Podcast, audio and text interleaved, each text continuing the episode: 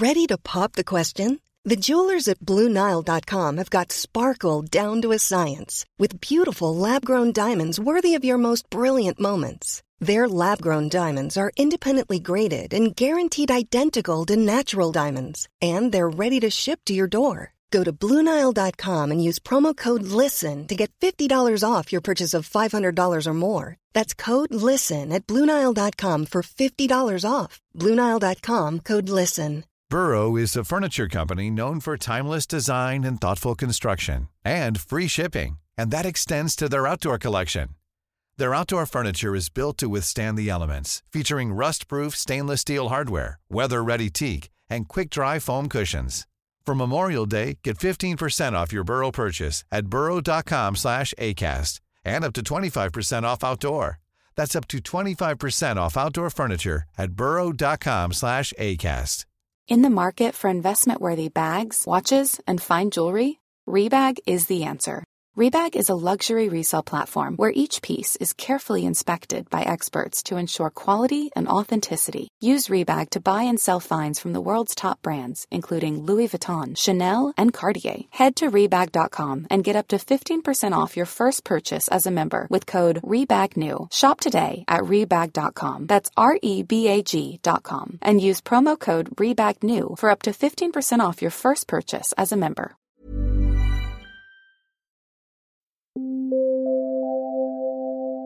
Ladies and gentlemen, may I have your attention, please?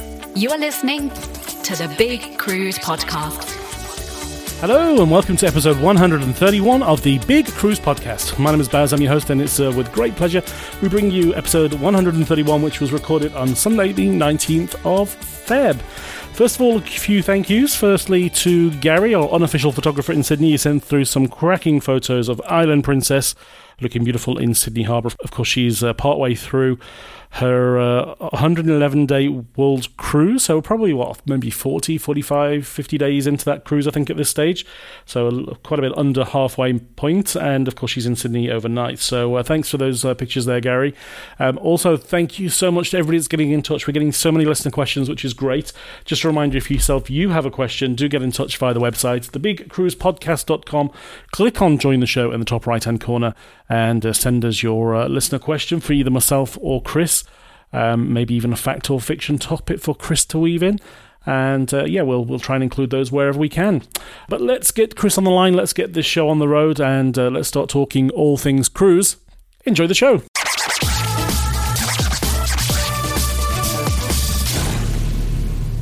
And it's always great to welcome our good friend, maritime historian, and all things cruise back to the show. Chris, hello. Hello. Nice How to be you, back again. Yeah, Yeah. very good. The week we were the week has flown by. We got uh, more news to talk about, but of course uh, we've got a bit of maritime history. We've got listener questions and all sorts of things uh, to to get through. But uh, Absolutely. yeah, first of all, thank you to one of our listeners who donated some coffees. Thank you very very much, John. Really appreciate that. It uh, very much helps to uh, to keep the the podcast on air. And if you're not familiar with Buy Me a Coffee, just uh, head onto our website, thebigcruisepodcast.com, um, and there will be a little coffee cup that pops up in the bottom right from memory, and that can give you all the information you need to know about uh, what buying a coffee does and how it helps to uh, support us and keep us on air. Every coffee very much appreciated. Thank you very much, John. And uh, we had a great question. In fact, we had quite a few listener questions come in over the, the last week, so we can't fit them all into this week's show. But the first one I did send over to you because I thought would make a, a nice little maritime history topic. And this came in Yep. From uh, Richard or Rich from Zimbabwe. Um, my parents used to sail between Durban and London on the Union Castle. Their ships included Windsor Castle, Transvaal Castle. Do you know what happened to the company and its ships? Thank you, Rich. Yes, absolutely. So, I mean, Union Castle Line was probably the predominant uh, way to travel between the United Kingdom and, and Southern Africa.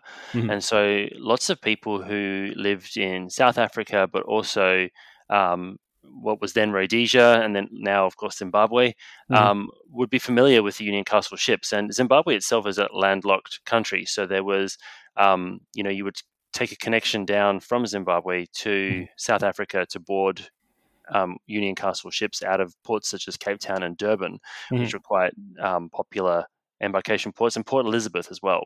Um, so the Union Castle line, they So yeah, they were formed in 1900 with the amalgamation of several um, different shipping companies, and uh, they, you know, were part of that big push from the United Kingdom to have um, shipping services throughout different parts of the empire, which is one of the reasons why they became so dominant on that service down to the southern part of Africa mm. uh, because of all of the British interests there.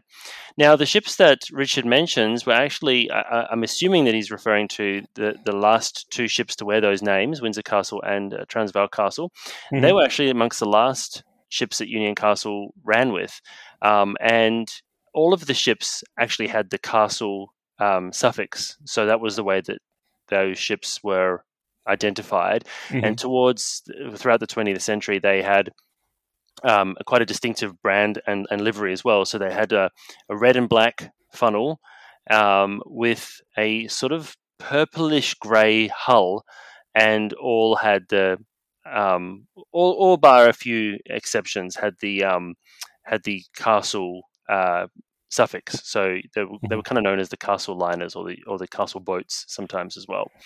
Um, now the Transvaal Castle is a very very famous ship because she was built um, as a fast express liner for the the run to South Africa, and she um, was quite an interesting design because she had the for quite a long bow and then the superstructure built up to a central point where the bridge was just ahead of the um, of the funnel. So mm. quite a mm. distinctive profile made her mm. made her stand out, and she was more modern, more luxurious, um, sort of more spacious than her than her predecessors. Uh, she entered service in 1961 as the Transvaal Castle. And then she was um, paired with a similarly looking um, ship that had actually entered service the year before. So they had the same sort of profile, and that was the Windsor Castle. And um, the Windsor Castle again was of that same similar design with the big bulky superstructure and the bridge in the middle, but beautiful long bow and a sort of terraced two, two deck sort of terraced aft area with a large expanse at the back. So, you know, doing that long voyage across the tropics and towards South Africa, there was amenities for outdoor entertainment and that sort of thing as well. Mm-hmm. So, I'll start with Transvaal Castle because she's probably the more famous of the two. So she was the, you know, she had this brought this modernity to Union Castle line and was very well loved. But there was a push within South Africa in the 1960s to have more more of a, an interest and a share in the shipping companies that were coming to and from South African ports. And so there was the establishment um, of, a, of a requirement to have um, South African flagged ships operating um, these mail services within mm. South African. Um, uh, because of course it was so reliant on you know those services, they wanted to have some control over it. Yep. So it turned out that in 1966, there was an agreement made to um, have the Transvaal Castle um, transferred across to Safmarine, and that was a, a, South African majority South African run uh, shipping company. And with uh, with that, the ship actually ended up being renamed. So she was renamed the S.A. Vaal, which is sort of a still oh. still like a link to um, uh, you know the Transvaal name, um, but was much more um, linked with the naming conventions that Safmarine were using at the time. And interestingly enough, um, she was taken over by a Safmarine as her as her owner or operator in 1966, but and despite the fact that the ship was repainted in Safmarine colors, so she lost her her grey purple hull and she got a new uh, color scheme on her funnel, but the actual onboard experience was still provided by um, Union Castle. So uh, the Union Castle company still ran the service on board the ship. Um, oh, okay. Still provided the, the captain and the crew. It was sort of like um, this interesting agreement where the, the, ship was owned and then chartered back to be operated, but operated under its new name. So mm-hmm. it's a bit confusing.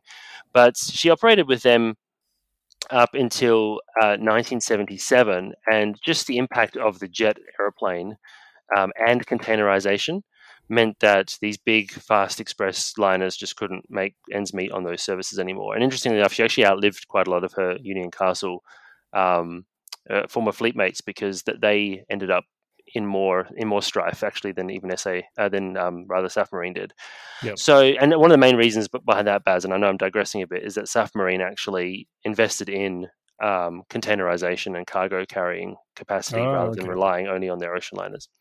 So, as far, as far as her career goes, then she then ends up um, in uh, the 19 late 1970s being purchased by Carnival and given a, a massive um, refurbishment by Carnival. Um, they spent something like 30 to 35 million um, dollars on it back in the 1970s, which is a huge amount of money. Um, stripping out all of those areas inside for the mail service and the cargo holds and all that sort of stuff, and, and basically rebuilding her as a cruise ship. And she entered service with Carnival um, as their, at the time, their largest um, uh, cruise ship under the name of Festivale.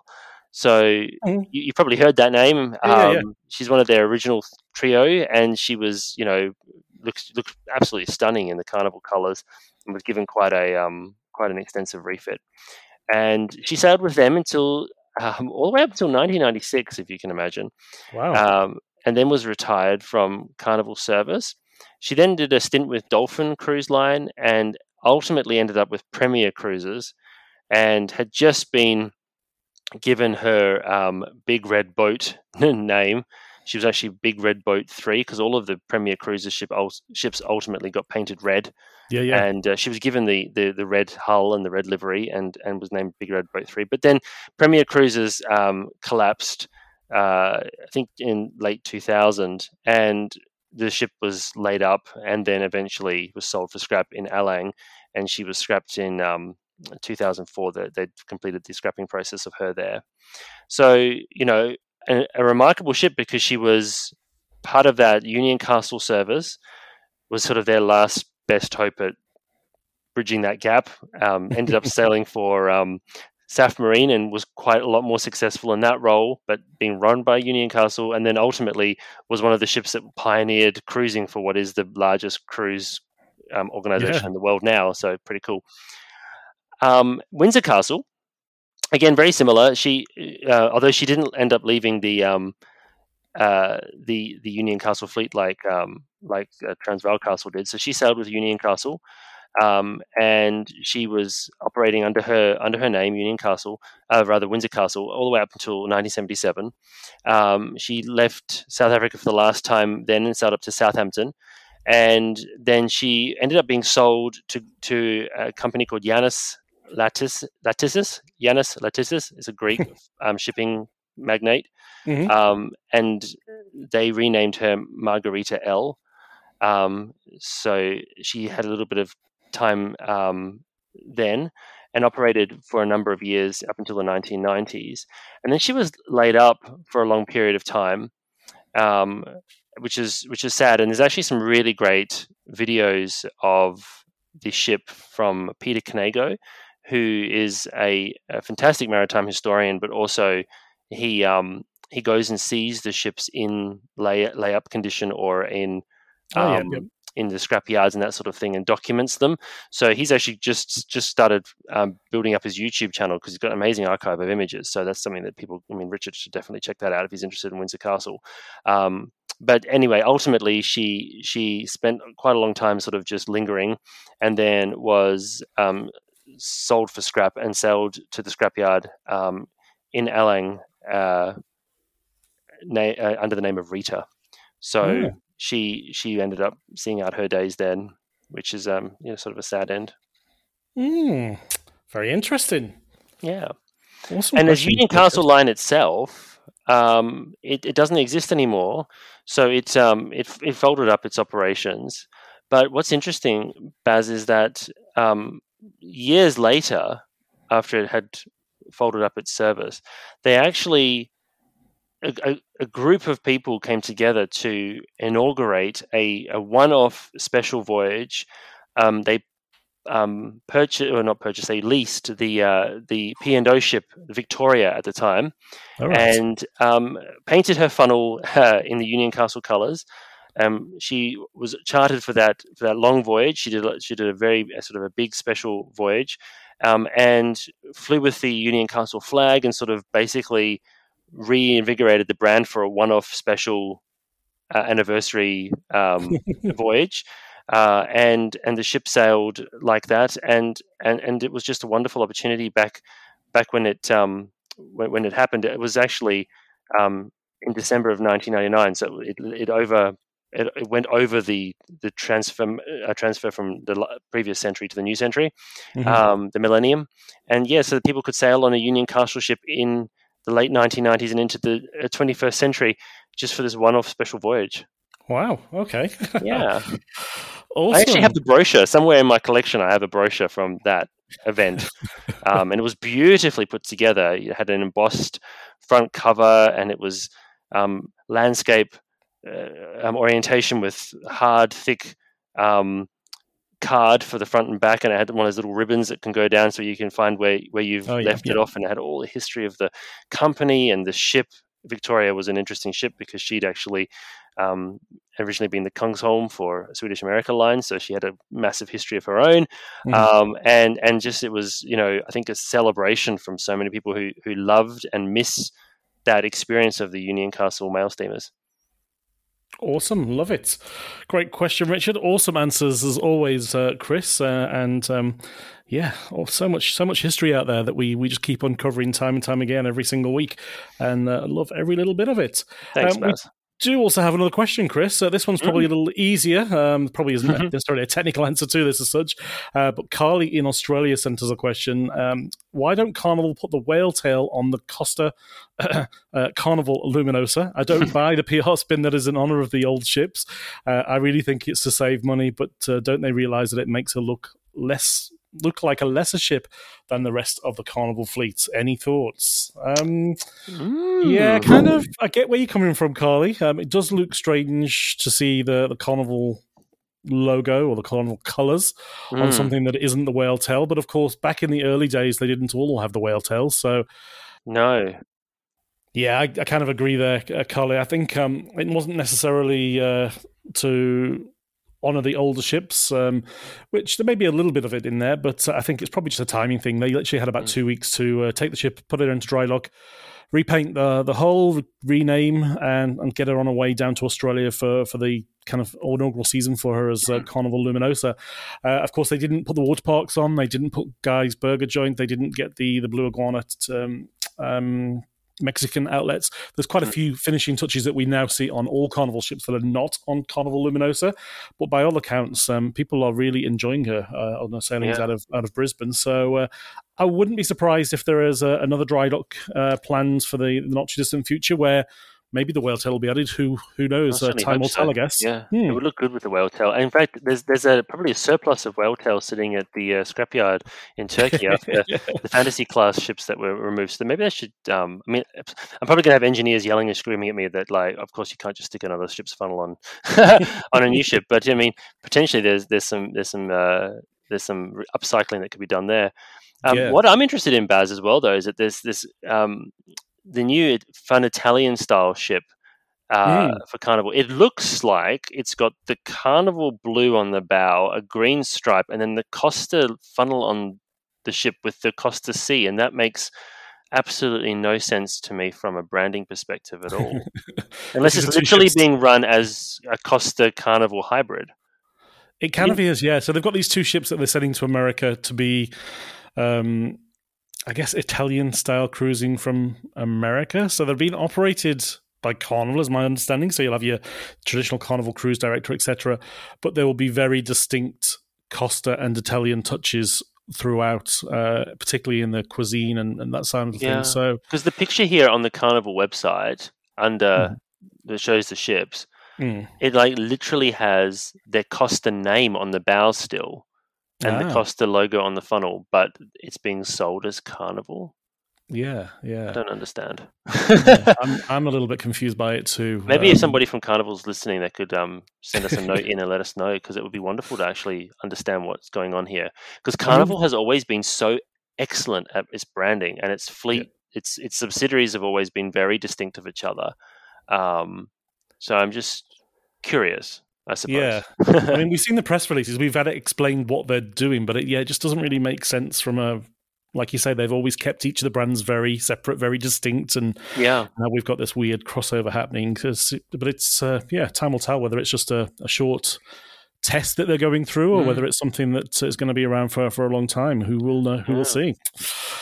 There you go. Chris, it is time for fact or fiction. Fact or fiction? Have you got anything for me? I do. I do. I've got to make it So- easy, please. oh, you, I don't know. It's it sounds yeah. Anyway, I'm not going to give it away. Um, So yes, fact or fiction. P and O's founder Arthur Anderson created the idea of a cruise not to sell tickets but to sell newspapers.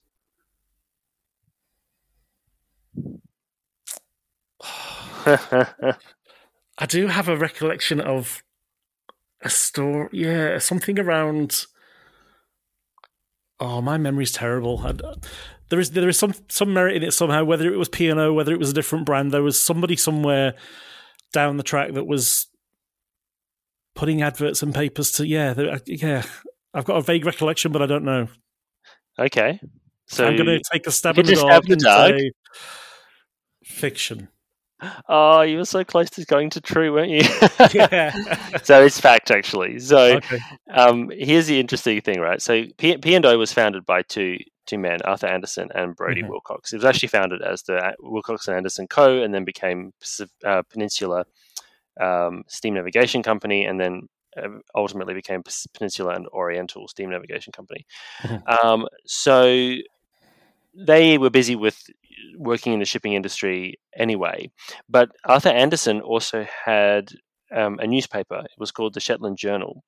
And when you were making these newspapers, I mean, it's like it is today, you want to fill the space in the newspaper with content, otherwise, it looks Yep. you know very empty. Um, so they had all their stories, but they were having a bit of a, a lull in in advertisers who wanted to use up some of the advertising space. So Anderson's one of these people was quite interesting the way he he thought outside the box. He had these these you know different ideas, and he was just trying to think of a way in which he could sell space in the newspaper by making sure it looked like there was lots of you know advertisements that were in there Mm. um, you know, uh, everybody wants to be part of this newspaper, so he didn't want to have that, that empty space. So he he created in in um, June of 1836. He, he imagined uh, and and came up with this idea of a of a pleasure voyage on ships, and he he made this fictitious ad for the newspaper. So it was a um, a voyage from the port of Scalloway, and he made up this name of the steam of a steamer called Hyperborean, um, and it was to the outer islands of Iceland. And the Oh. idea was obviously that by having the newspaper look like there's lots of adver- advertisers wanting to be in there, then other people will go, "Oh, this is a popular newspaper. Let's get get involved." Yeah. Um, it was the first ever recorded that we can find cruise advertisement, a voyage on a ship for pleasure. Um, of course, there wouldn't be a purpose-built cruise ship until the 1880s, so it's decades ahead of its time. Mm. Um, but when you look at the um, way that the advertisement is put together and the you know the description of the experience of being at sea, it's very very similar to a modern day cruise ad, which is kind of a bit eerie.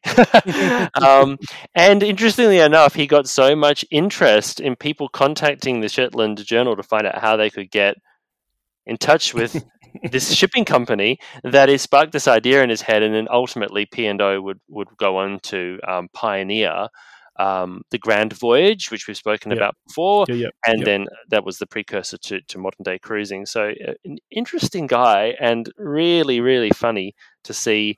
I- I thought you'd say true only because it's such. It sounds like such a ridiculous thing to make up. Yeah. I was looking at it and thinking, He's, this is going to be potentially too easy because you'd be like, well, that sounds so ludicrous. It has to be true because why would why would Chris why would Chris make that up? no, I did, have, I did have a vague recollection of an advert for a cruise that didn't exist, but I couldn't remember whether it was to do with P&O or something more recent or Mm. yeah, my, my memory was playing tricks on me and I wasn't sure if you were just trying to catch me out with a little technicality. How funny! awesome. No, good work, Chris. Like it. Well done, let's mate. Take... no, well done to you. let's, uh, let's take a very short break and then let's jump in with the cruise news. Sounds good. Head over to Facebook now and hit the like button. Okay, Chris, first up, we've got news of another cruise line partnering with uh, the high speed internet uh, through Starlink. Who's the latest, Chris? It's your favorite Windstar, Baz. yeah, yeah. yeah, so they've partnered up with um, Starlink and they've launched the um, new packages on board Star Pride um, during one of its recent Caribbean voyages. So, you know, Starlink um, offers the idea, the, the op- opportunity rather, to have much better speeds and much more reliable connections as well, which I think Mhm. is something that a lot of people find um, difficult on cruise ships, and particularly um, that there is, you know, these days a, a real desire to share your holiday experience on socials and that sort of thing. To be able Yeah. to have something a bit more reliable is great. So that's why I think so many people are going across, so many com- companies are going across and looking at Starlink. Yeah, and I guess people, you know, can work from anywhere now. There's lots of people remote working from from all places over the world, and to be able to do it from a ship uh, obviously makes perfect sense. Um, yeah. Windstar have said that they're going to get it onto as many ships as possible. Um, Star Wind Spirit, sorry, maybe the last one because the technology doesn't technically exist in French Polynesia just yet. Uh, but we've also got a map that shows uh, where Starlink does currently provide coverage. So if people are interested in how this uh, technology works and where you can get the coverage from at this moment in time, just jump into the show notes on the uh, the website, thebigcruisepodcast.com. Sounds good. Um, it actually probably uh, also opens up the idea of world cruising, like long duration world cruising, to a lot of people who would otherwise not have done it because of that. What you were saying, Mm. you know, having to get Yeah, back to the office. And I, I actually recall years ago now being on a Queen, I think it was a Queen Elizabeth voyage, maybe its first world cruise, and we met some people who they were doing the world cruise, but three in three points during the world cruise, one of them was flying back to their home city to do a series of meetings and then flying back to meet Oh, the ship really? at the next port because of course you know zoom and all that sort of stuff in 2010 11 didn't exist the way it does Yeah, now Yeah, yeah. uh, this means that of course you could completely work remotely and go into those calls and answer a few emails and stay on longer longer voyages because like a lot of people think why would i want to have internet when i'm on a on a holiday Mm, apart from mhm. socials but that means that you can now have these long trips on these ships Yeah, absolutely. Now, uh, speaking of being remote, uh, we've had a, a nice little visit from a ship that normally spends most of its life at the uh, the extremes, at the poles.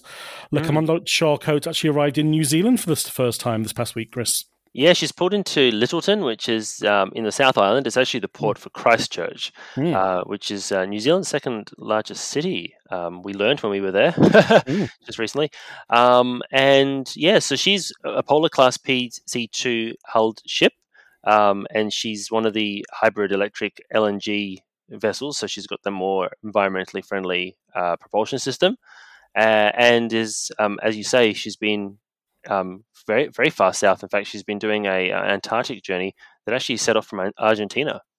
Yeah, it's technically a half circumnavigation of Antarctica, the first uh, undertaken, we believe, by by any ship, and it's through the highly protected uh, marine area of the Ross Sea. Um, so uh, unusual to see uh, an ice breaking ship, uh, I guess, in, in our part of the world, but uh, great Mm. that she has paid a visit, and uh, uh, look forward to hearing more about the research that she's doing, as well as the the obviously the the, the cruise and passenger experience as well. So uh, well done to Ponant. There you go. Now, of course, it was Valentine's Day last week, Chris, and uh, Carnival always likes to to do things on a big scale. Mm. And this time, they hosted the uh, symbolic renewal of vows to the largest audience ever. They think. Yes, and it was overseen by Chief Fun Officer Shaquille O'Neal. So that would be kind of interesting experience, wouldn't it? um, their largest ever vow of renewal, of renewal of vow, rather at sea. Um, so there was a number of different um, ships that were Oh, yeah. involved in it, and they were docked in multiple different locations. So there was Nassau and uh, Cozumel and Grand Turk and Saint Martin. Um, and yeah, there was a um, reception ceremony on board. There was dancing and champagne and all that sort of stuff to make people happy and um, enjoying that experience for Valentine's Day. Yeah, it doesn't mention our local ships in there as well, but I do believe they did participate because I saw one of the uh, the social pages uh, showing some of the activities that were taking place on Splendor. I think it was from memory. Splendor, So, uh, yeah, now, um, I didn't realize this next bit of news, but it could possibly be one of the last chances to experience the Monaco Grand Prix. Yeah, Sea Dream One is uh, going to go and drop anchor off Monaco uh, for people to um, go ashore in Monte Carlo uh, and participate in, well, viewing at least the the Formula One Grand Prix whilst it's there.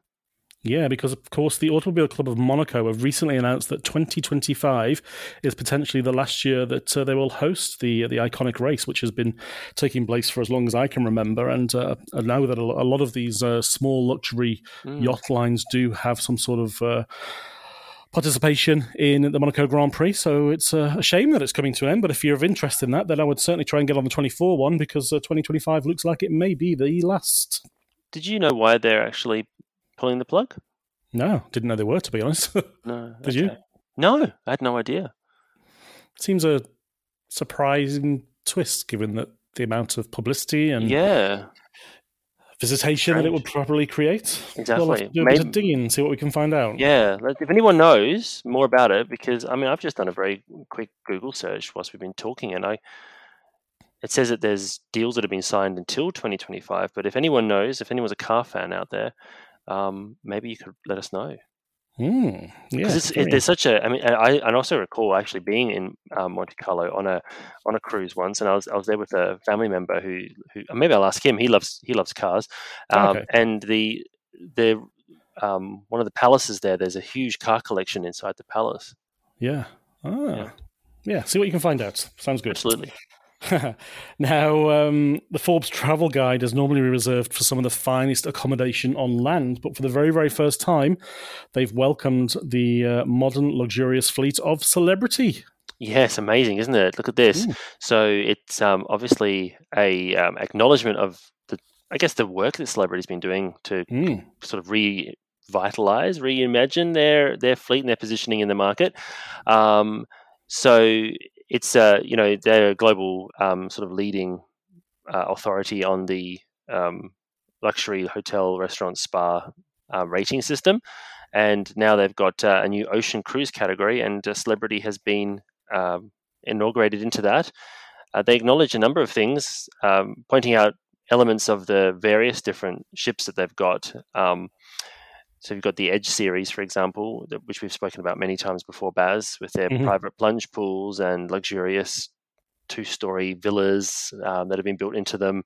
Um, so that's with Apex and um, an Edge, for example. Mm-hmm. Then there's the Millennium series. These are slightly older ships, but they're they're smaller um, than the big ones that are replacing them. They actually have a really interesting uh, history. We should probably do a little bit of a deep dive on celebrity and these ships as well. But they've only got a thousand um, staterooms, cabins each, so they're you know they look big, but they've got a, quite a good passenger space ratio. And then they've got their mega yacht, um, Celebrity Flora, which I think is really um, sort of something that people are, are, very interested in from that luxury space. It's a luxury mm. mega uh, cruise yacht that's um, concentrating on uh, expeditions in the Galapagos. Mm, yeah, exactly. Five of the, the ships, as you touched on there, are now a part of the uh, the Forbes travel mm. uh, guide there. So, as you touched on, Celebrity Apex, Celebrity Edge, Celebrity Flora, Celebrity Millennium, and Celebrity Summit. Yeah. And uh, who knows, maybe more of the 15 uh, ships will be incorporated in, in future editions. Time will tell. Yeah, it's actually it's amazing. We're, we're currently in the midst of um, working on a, a, new book, actually, and we were just um, doing some research on the celebrity fleet and to see how big it is and how how mm. much it's grown since those early Chandris days is just remarkable. Yeah, yeah. And we should talk about Chandris one day, actually, in a bit more detail. Yeah. We always touch on the name, but we never really go yeah, into too much of the history. Let's, let's, do, that. that. in a future. Put on the future. list. Okay. Yeah. now, um, we always like to weave in a little bit of uh, river cruise news wherever we can, and our friends at Arosa have announced that in 2023 they're going to be including uh, excursions, or at least a excursion in every seven-day itinerary. Yes, so their excursions that they're referring to are guided city tours. Um, mm-hmm. So it will cover destinations um, that their that their vessels are, are sailing uh, along the Rhine or in uh, Bratislava and other locations that they visit. Um, there's going to be you know they, these tours will focus on the destination and the like the deep immersion, I suppose, into that particular um, city or location. And I think one of the things that's really interesting about river cruising is that you can actually do that quite well because it's a smaller group and you can kind of have that more intimate sort of connection with the places you're going because the ship's quite often right there in yeah. in the heart of the city as well.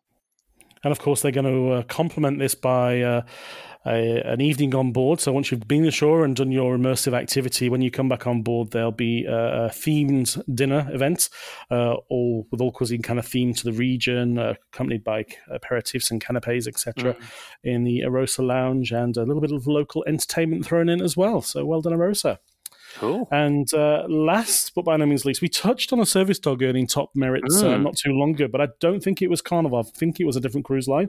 Uh, but this week we learned that service dog has earned the top pooch status with Carnival. Yes, so it's a retired U.S. Army service dog. His name is Sarge, um, and he's uh, yeah he's been obviously traveling with um, Carnival for quite some time. So whilst um, on board Carnival Celebration uh, he reached uh, diamond status. So they have now um, they've got this this acronym uh, VIFP, very important fun person, but mm-hmm. for him it's VIFP, very important fun pooch. so he's a 14 year old dog. Um, he's done 55 cruises with Carnival. Yeah, more um, than 200 nights at sea. Well, remarkable, mate. It's just crazy, but that's so cool. And like you know, it just again it it sort of highlights um, the, the the company's dedication, I suppose, to ensuring that their ships are accessible for for all people. Yeah, no, it does. It does. Well done, uh, Carnival, and uh, yeah, all. What a, a, great week in cruise news. Um, we have got a little bit of a, a little extra story. I think we touched on this last week, and mm. that uh, Windstar sent us a number of ports that uh, not only are more accessible by small ship, but also that uh, you, you, get to see the destination a little bit uh, more personal when you when you do so. So uh, I thought we'd just weave these in and just have a little acknowledgement that uh, you know you don't always need to be in a big bold city when you're on a big ocean ship. Uh, some mm-hmm. of these uh, smaller places also appeal greatly. I think we'll start off with one which stands out straight away, and of course there's been lots of talk around Venice restricting the, the size of yeah. vessels. Um, but what's what's the best thing about a Windstar cruise going through uh, through Venice? You reckon? Uh, probably going through the Grand Canal, which is the main waterway, which is just uh, you know it's I, have actually done it not on a Windstar ship, and it's it's remarkable. Yeah, it is. It is. Um, and as you say, only small ships can do that now, where the yeah. uh, wind Windstar ship uh, carries about 148 guests in this instance, so uh, it's certainly not impacting uh, Venice on a big scale, and uh, certainly allows you to still experience that sailing down the Grand Canal um, and yeah. getting that, uh, that, up close and personal experience as you sail away from Venice. There, another one that um, I thought of straight away, and the port of Dubrovnik has gone mm. great steps uh, to try and spread the impact of cruise tourism throughout the day and into the evening, but. Um, mm-hmm What's uh, what would be the biggest appeal for you, Chris, if you reckon on a Windstar ship if you were sailing into Dubrovnik? Well, I think one of the things again, I've been to Dubrovnik on a big ship, right, and you have to dock quite far away from the old town, and then take uh, coaches there. So to be able to get like really close to the old town, which is right there on the water, um, yeah. that would be that would be um, a big tick for me. Mm, yeah, me too. Is that what they're um, doing?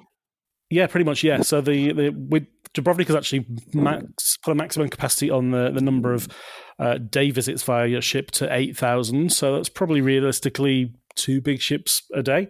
And I know that they have done some work mm. on spreading that load, so some will arrive earlier and depart later, so that it's uh, spreading the tourism throughout the day. Um, but yeah, Windstar on the ship that they operate in this part of the world carries a maximum of 340 guests, so uh, it's not really going to eat into those uh, maximum numbers of 8,000 at all. Oh wow, that's awesome. Yep. Um, let's head over to the Caribbean and to the Bahamas next. Let's talk about Bar Harbor. Um, they uh, really, really do dock right in the heart of the, the harbour there.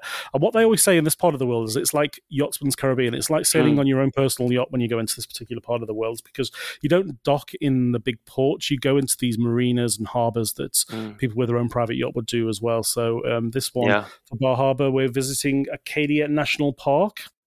Yeah, and it's it's quite well known for its um, um autumn or fall colors. Um, mm. Experiences there, where the tr- trees all change color, and it um, just brings that beautiful sort of um, panoramic image to mind.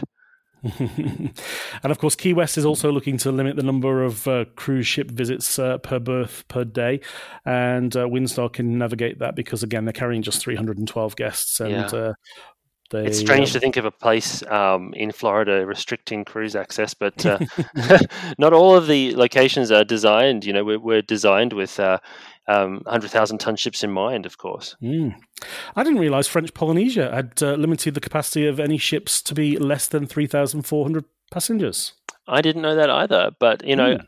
there is a thing that's been actually uh, people have been commentators have been aware of it since the 1990s that sometimes when the ships come into these um, ports, the big ships particularly, there's more passengers coming ashore than there are of population of the island, yeah. um, and sometimes you know that brings with it like advantages, I suppose, in terms of um, you know commerce and that sort of thing. But sometimes it can be quite overwhelming for the people in who are living there, and so um, I think this probably makes sense from that perspective. Yeah, definitely. And if you're wanting to visit uh, Bora Bora in particular, you need to be on a ship that's got less than uh, 1,200 uh, mm. guests on board, yeah. 1,200. So again, ticks the box for, for Windstar there. Um, Santorini, Greece, another one that is apparently limiting the number of passengers. So, uh, yeah, another one that I wasn't aware of. Mm. Uh, obviously, very, very popular to visit Santorini by cruise ship, but they're limiting the number of daily visits to 8,000. I'd say it's and, the same uh, reason. Yeah, so getting overwhelmed. yeah, yeah. Windstar's uh, only carrying 148 guests on the yacht that they visit uh, Santorini with, so uh, it's great news as well. And uh, last but by no means least, a great little port in Alaska. It's the the rustic state capital, of course. Juneau mm. um, is moving to allow only five ships to dock a day, um, which I didn't yeah. know either. And uh, they are not allowing any hot berthing Mm. Which, which, is, basically where two ships will occupy the same berth at different times of the day, which did happen um, in the past. So they're obviously uh, doing away with that one. Yeah. Um, and uh, Windstar again, just 312 guests uh, cruising through the Gastineau Channel uh, to get in and out of Juneau. So uh, great opportunity for all. Sounds great. Thanks, Windstar, for sharing those. We'll have to um, try and get get a an insight or a, a listener review or something from Windstar because it sounds f- like a fantastic experience. Yeah, I know you've done it before, but you know, post pandemic, it'd be interesting to to go back on board. Yeah, no, exactly. Um, listeners, if you're out there and you're heading our way, not just on Windstar or anything, uh, it'd be good to get some more, more reviews back uh, into the show on a regular basis. So uh, yeah. do get in touch via the website. For sure. Chris, I know um, you haven't been putting an awful lot of videos out into the, the space. You're doing a bit of a review as to, to what you're putting out on YouTube, but is there anything yeah. you want to shine a light on that maybe in the archives this week? Well, you know what's interesting? I mean, one of the reasons why the YouTube channel's been a bit quiet is because we're spending so much time focusing on this on, uh, this book we're writing at the moment. Mm-hmm. Um, so it's kind of um, a little bit of a double-edged sort of sword because I want to put more content out, but very, very sort of passionate and committed to to this project that we're working on at the moment. And I think people are going to find it worthwhile once we once we publish it because it's looking like a really great piece of work. Um, mm. But you know what's interesting is it just this last week had this big spike. I mean, thousands of um, views on a channel on a video I did about a year ago called "Is it a cruise ship or an ocean liner?" And this was actually um, just a top five ways okay. that anyone can spot the difference by looking at the ship. So it wasn't like that long form historic differences between the two ships that we've spoken about many times on the podcast, but it was more like um, you know looking at the elements of a cruise ship and an ocean liner that are different, and saying, okay, so if you're looking at say Queen Mary two, how can you tell that it's an ocean liner? And these are the five things that you should sort of look out for. And yep. it's yeah, just gone gangbusters the last um, the last uh, week or so, and it's interesting how sometimes the algorithm just decides um, it's time to to share it with everybody. But I think if any of the listeners um, are interested in just a quick sort of um, three minute or four minute guide, pocket guide, that that would be the one to check out. Yeah, sounds good. I will, of course, put that link uh, in the show notes as we always do for people to access. But it's pretty straightforward. Just look for Chris Frame official if you're in YouTube, and you'll you'll stumble across the uh, the bounty of all videos that are available to to go back to in the, the back catalogue. Sounds good. And if anyone has like a, a, a, video idea as well that they want to send in, that would be great too. Because I'm always looking for things that I, people might be interested in learning some more about. Mm. Yeah, good news. Yep. And of course, you can get in touch with us via the website, thebigcruisepodcast.com. Click on join the show in the top right hand corner, as many of you are doing, to send in your listener questions. And uh, yeah, love to, to hear from all of you. So we got no, no rant this week. It must have been a Oh, do you know? I didn't even think. yeah, no, nothing. Been a, it's been a good week. but you know you what, Mike? No, I don't. I, am actually um, everything is going quite nicely at the moment. But you, you know what might um, might be fun as well is if anybody else has has something that they would like to share. that could be quite an interesting little um, yeah, invitation to people. Yeah, you could even just uh, send us the audio of your rant, and we can uh, try and weave it in if you want to want to be a part of the show as well. G-rated, of course. Yes, of course, of course. Chris, always a pleasure, mate. Uh, thanks once again, and we'll do this all again same time next week. Thank you. See you all next week. That's all for today. If you enjoyed this episode, please subscribe and leave us a review on Apple Podcasts, Google Podcasts, or wherever you find your favorite podcasts. Until next time, bon voyage.